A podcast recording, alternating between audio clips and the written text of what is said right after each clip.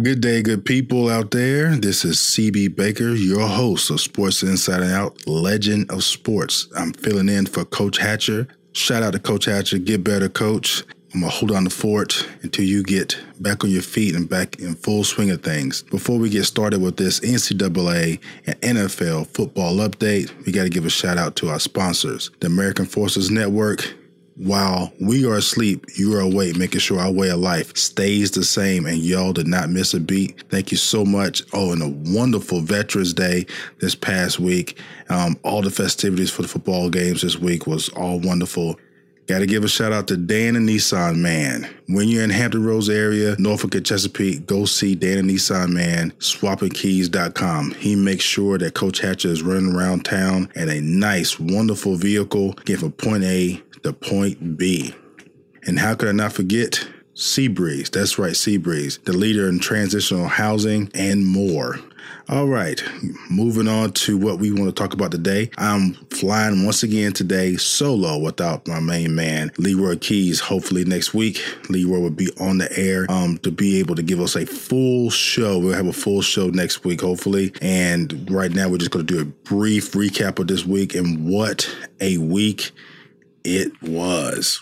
We had three of the top four teams get smoked last week. That's that is crazy. What a crazy week it was. We had Michigan, Washington, and Clemson. All three teams take a L, their first L this week, which really completely shook up all of college football. Now it's anybody's game. Most of the, most of the teams, except for Alabama's, got one losses, and we got a couple of two loss teams in there that are vying for a spot all the way out to like ranked 13th Oklahoma State. People are trying to make their cases right now whether or not they should be in the top four. The fourth seed is going to be one of the toughest seeds to get into because it's going to be a lot of two lost teams that are in that category that's going to try to get into that fourth seed.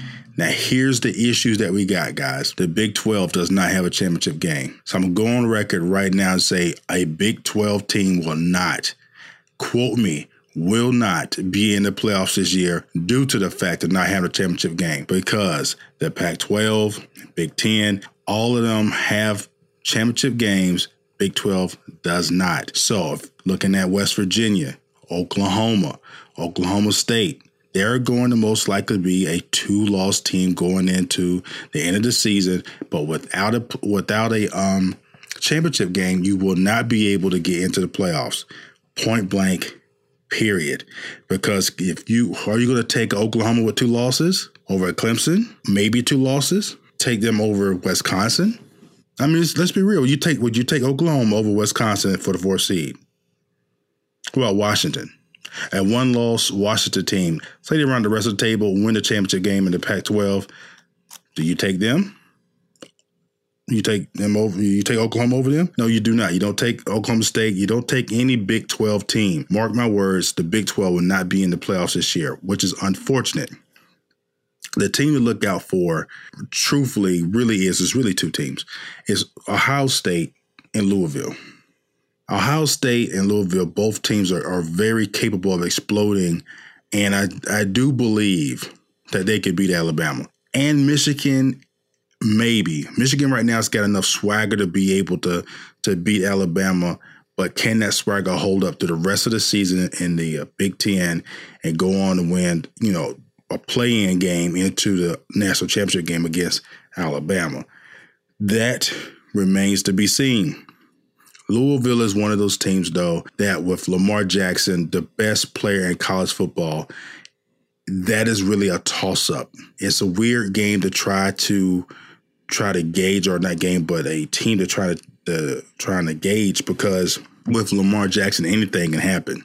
So we got to really take a good look at that, and let's not forget, which has been underneath the radar all season, Penn State. I want to give my hats off to Penn State. They hung in there. They went through their trials and tribulations, and now they're back in the top 10. Strong team, traditional team. They brought everything back. And also, let to give another shout out to Colorado.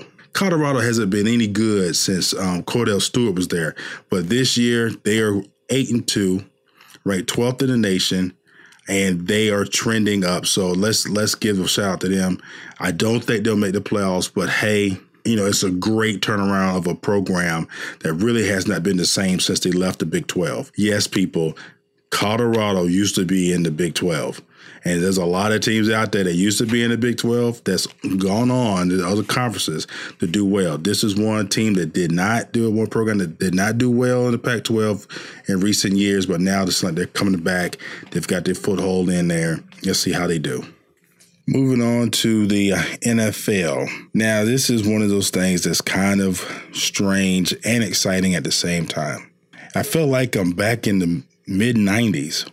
All the Cowboys fans walking around, the jerseys on, you know, you see the little flags on the cars. It's like all these Cowboys fans just seem to be coming out of the woodwork, and rightfully so. If you watched the game this past weekend, this past Sunday, when they played against the Pittsburgh Steelers, Pittsburgh, in all accounts, should have won football game. They kept going forward on two, try to get, I mean, going forward, they get uh, a two point conversion instead of just kicking an extra point. And they had a really big brain fart at the end of the game. You're up by four points, and you've got the lead. You've holding them, holding the Cowboys, and they basically run the ball right up the middle for a 30 plus yard touchdown. And Ezekiel Elliott is untouched. I mean, this kid is looking like Emmitt Smith. The offensive line looks like how the Cowboys did back in the day with Nate Newton and, and Eric Allen. You know, um, this is a great team with uh, Dak Prescott at the at the quarterback. And you know, I'm gonna tell you something. I talked to a lot of fans out there, and they're basically saying, um, "I hope Jerry Jones is to come in and screw this up."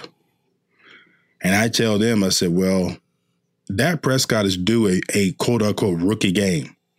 He's due a rookie game where he could go in there and throw two to three interceptions.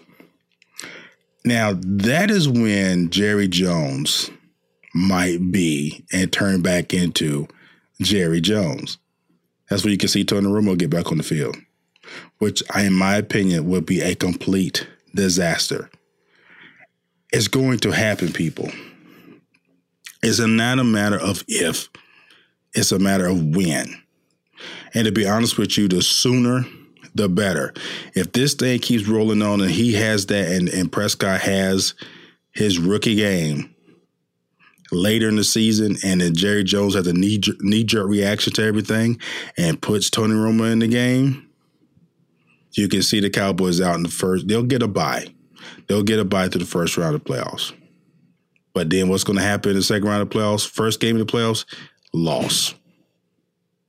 Yes, that's what you're hearing it here because you cannot go into the playoffs with a quarterback controversy. And even though right now Dak Prescott is playing lights out, literally lights out, Jerry Jones is still looking for the opportunity to put Tony Romo back in the quarterback position for the Dallas Cowboys.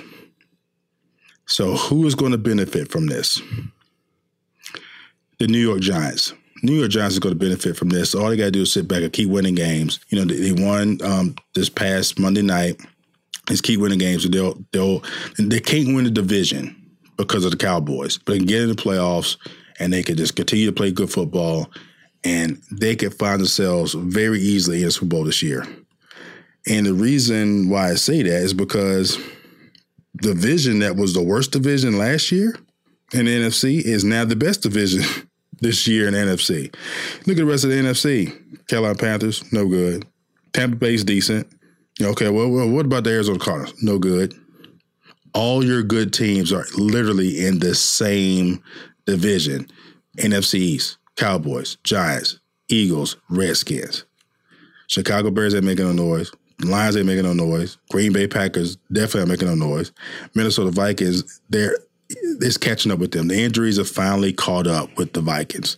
So I'm telling you, people, it's a weird season this year. And unfortunately, the winner of each division gets to go to the playoffs. So somebody in the NFC East is not going to make the playoffs and may have a very good record with a very good team. Who will be left without a chair when the music stops? Could be the Eagles or or it could be the Redskins. It's really a toss up. Both teams are playing well right now, so it's really unfortunate, but that's just the way cookie crumbles.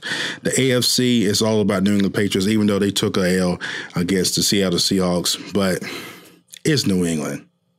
You know, the Patriots, if they don't try to throw that little out route, which I do believe Gronkowski was tackled in the end zone and there was no flag, they don't try to throw the ball and they hand the ball off to Blount, touchdown, game over.